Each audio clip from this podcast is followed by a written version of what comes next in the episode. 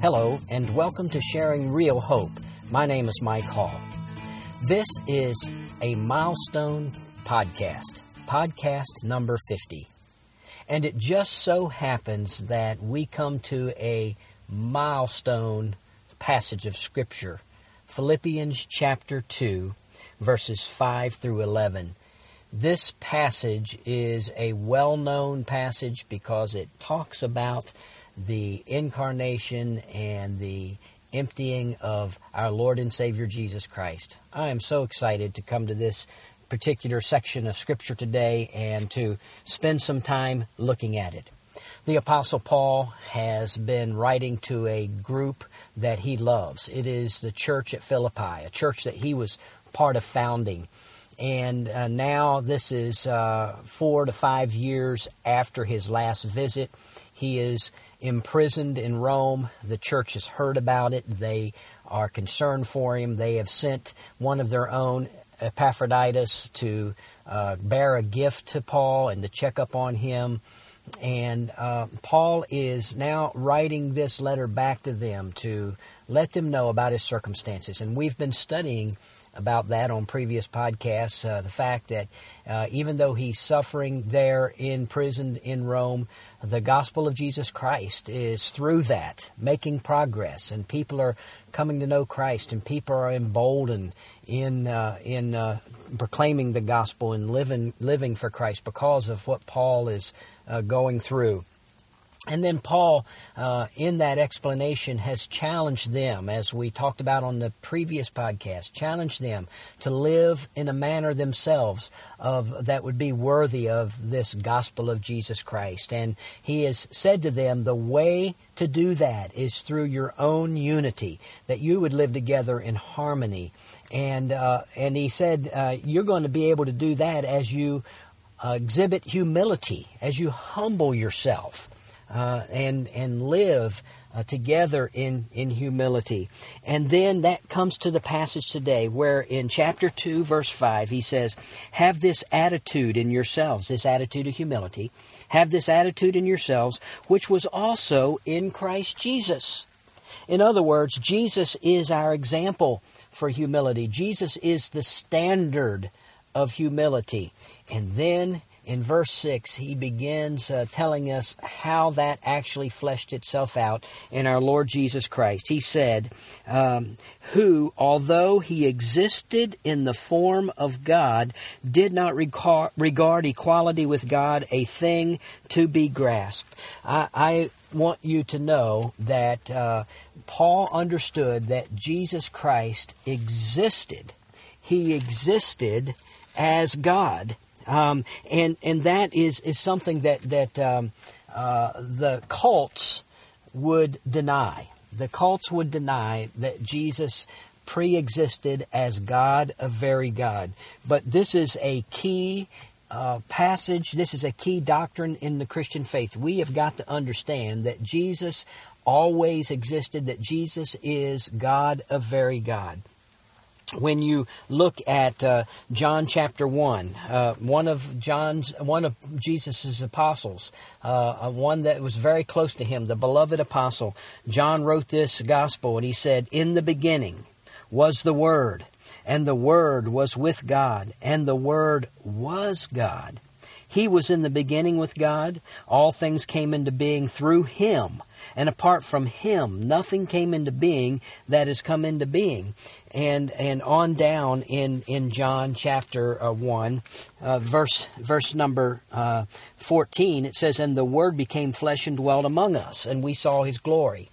The, uh, there is no doubt about who John is speaking of. Obviously, he's speaking of the Lord Jesus Christ. And he said he was in the beginning with God. And not only was he in the beginning with God, but everything that's been created was created through him. And everything that exists exists through him.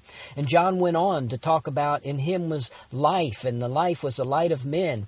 And, and uh, that obviously is referring not only to physical life, but ultimately to eternal life, to spiritual life. All of it originates in Jesus Christ. He is God, a very God. The writer of the Hebrews in Hebrews chapter 1 verses 1 to 3 says this God, after he spoke long ago to the fathers and the prophets in many portions and in many ways, in these last days has spoken to us in his Son whom he appointed heir of all things, through whom also he made the world. There it is. Jesus created the world. Verse 3 says, And he is the radiance of his glory. He didn't say the reflection, he said the radiance. Jesus doesn't reflect the glory of God, Jesus has the glory of God. From him radiates the glory of God. And it goes on to say, and he is the exact representation of his, of God's nature, and upholds all things by the word of his power. Jesus is the exact representation of, of the nature of God. In other words, He is God, a very God, and through Him everything is upheld or held together. Think about that. Uh, this entire universe is held together by Jesus Christ. I would say that is a pretty strong testimony of the deity of Christ and of the pre existence of Christ prior to his birth in, in Bethlehem. And so uh, uh, Paul says, he, although he existed in the form of God, he existed in the form of God. He uh, did not regard equality with God, which he had, a thing to be grasped or held on to. Uh, and and, and uh, verse 7 says, But he emptied himself, taking the form of a bondservant. That word emptied there is uh, brings about what is the uh, uh, concept of the kenosis or the emptying of Christ. Uh, in verse six, where it says he did not was did not want to grasp onto, he was. It means he was willing to temporarily set aside temporarily set aside certain of his uh, uh, certain things, uh, the glory that he had with his father uh, in in eternity past, for for example, um, that that is that is one of the things that he was willing to to set aside. Uh, then also his independent authority. He was willing to set aside his independent authority during the time that he was on this earth. He completely submitted himself to the will of his Father. He was willing to set aside his divine prerogatives. He set aside the voluntary display of his, of his divine attributes and submitted himself to the Spirit's direction in terms of the display of those attributes uh, while he was on earth. For example, uh, the miracles that he did, that, that was at the direction of the Holy Spirit. Uh, but he limited himself in that. He set aside his eternal riches. While he was on the earth, he was poor. He owned virtually nothing, uh, and he was willing to become poor for our riches. He set aside uh, also a favorable relationship with God at one point because on the cross, God turned his back on the Son. Uh, Jesus suffered separation from God the Father on our behalf. And so all of those things uh, entail the emptying, the kenosis uh, of Jesus Christ. He voluntarily emptied himself and he took on himself the form of a bondservant. Now, we know uh, uh, from, from Scripture what a bondservant is.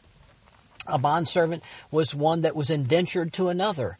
And Jesus voluntarily indentured himself uh, to the Father and became a servant of ours, uh, of, of, the, of those who would come to him. He took on himself the form of a bondservant and being made in the likeness of men. In other words, he was fully human. Fully human. Uh, he experienced uh, all that we experienced. Uh, the scriptures clearly lay that out, that he was att- tempted in every way as we are. Jesus uh, uh, knew what it was like to be hungry, he knew what it was like to be tired, uh, he knew what it was like to be tempted. He knew all of those things. Uh, he was fully human. And, and then the scriptures go, go on to say, being found in appearance as a man being found in appearance as a man. And what that means is this He was a man, but uh, look, he not only uh, um, was a man, he appeared to, to, to be a man eh, to, to, uh, to all humans, humans that came in contact with him. But this uh, appearance as a, as a man also implies that there was more to him than that. And there was. He was not only fully human, but he was fully God. And so this, this phrase, appearance as a man, implies his deity as well. And, and so he uh, humbled himself, uh, being in appearance as a man, and becoming obedient to the point of death, even death on a cross. The scriptures uh, tell us in Galatians chapter 3, verse 13 Cursed is anyone that hangs on a cross. He became, he humbled himself so far as he became a curse for us, and he hung on the cross. 2 Corinthians chapter 5, verse 21 says uh, that he who knew no sin was made to be sin on our behalf.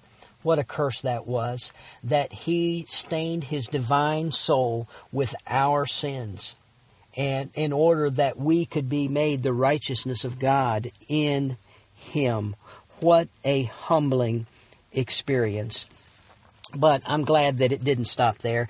Uh, listen to verse 9.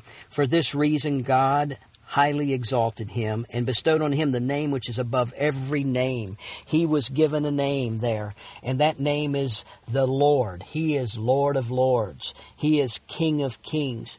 And his exaltation, he is now in heaven. He has been raised from the dead and he has ascended to the Father and he sat down at the right hand of the Father, indicating a completion of his work. He is now our mediator, our intercessor.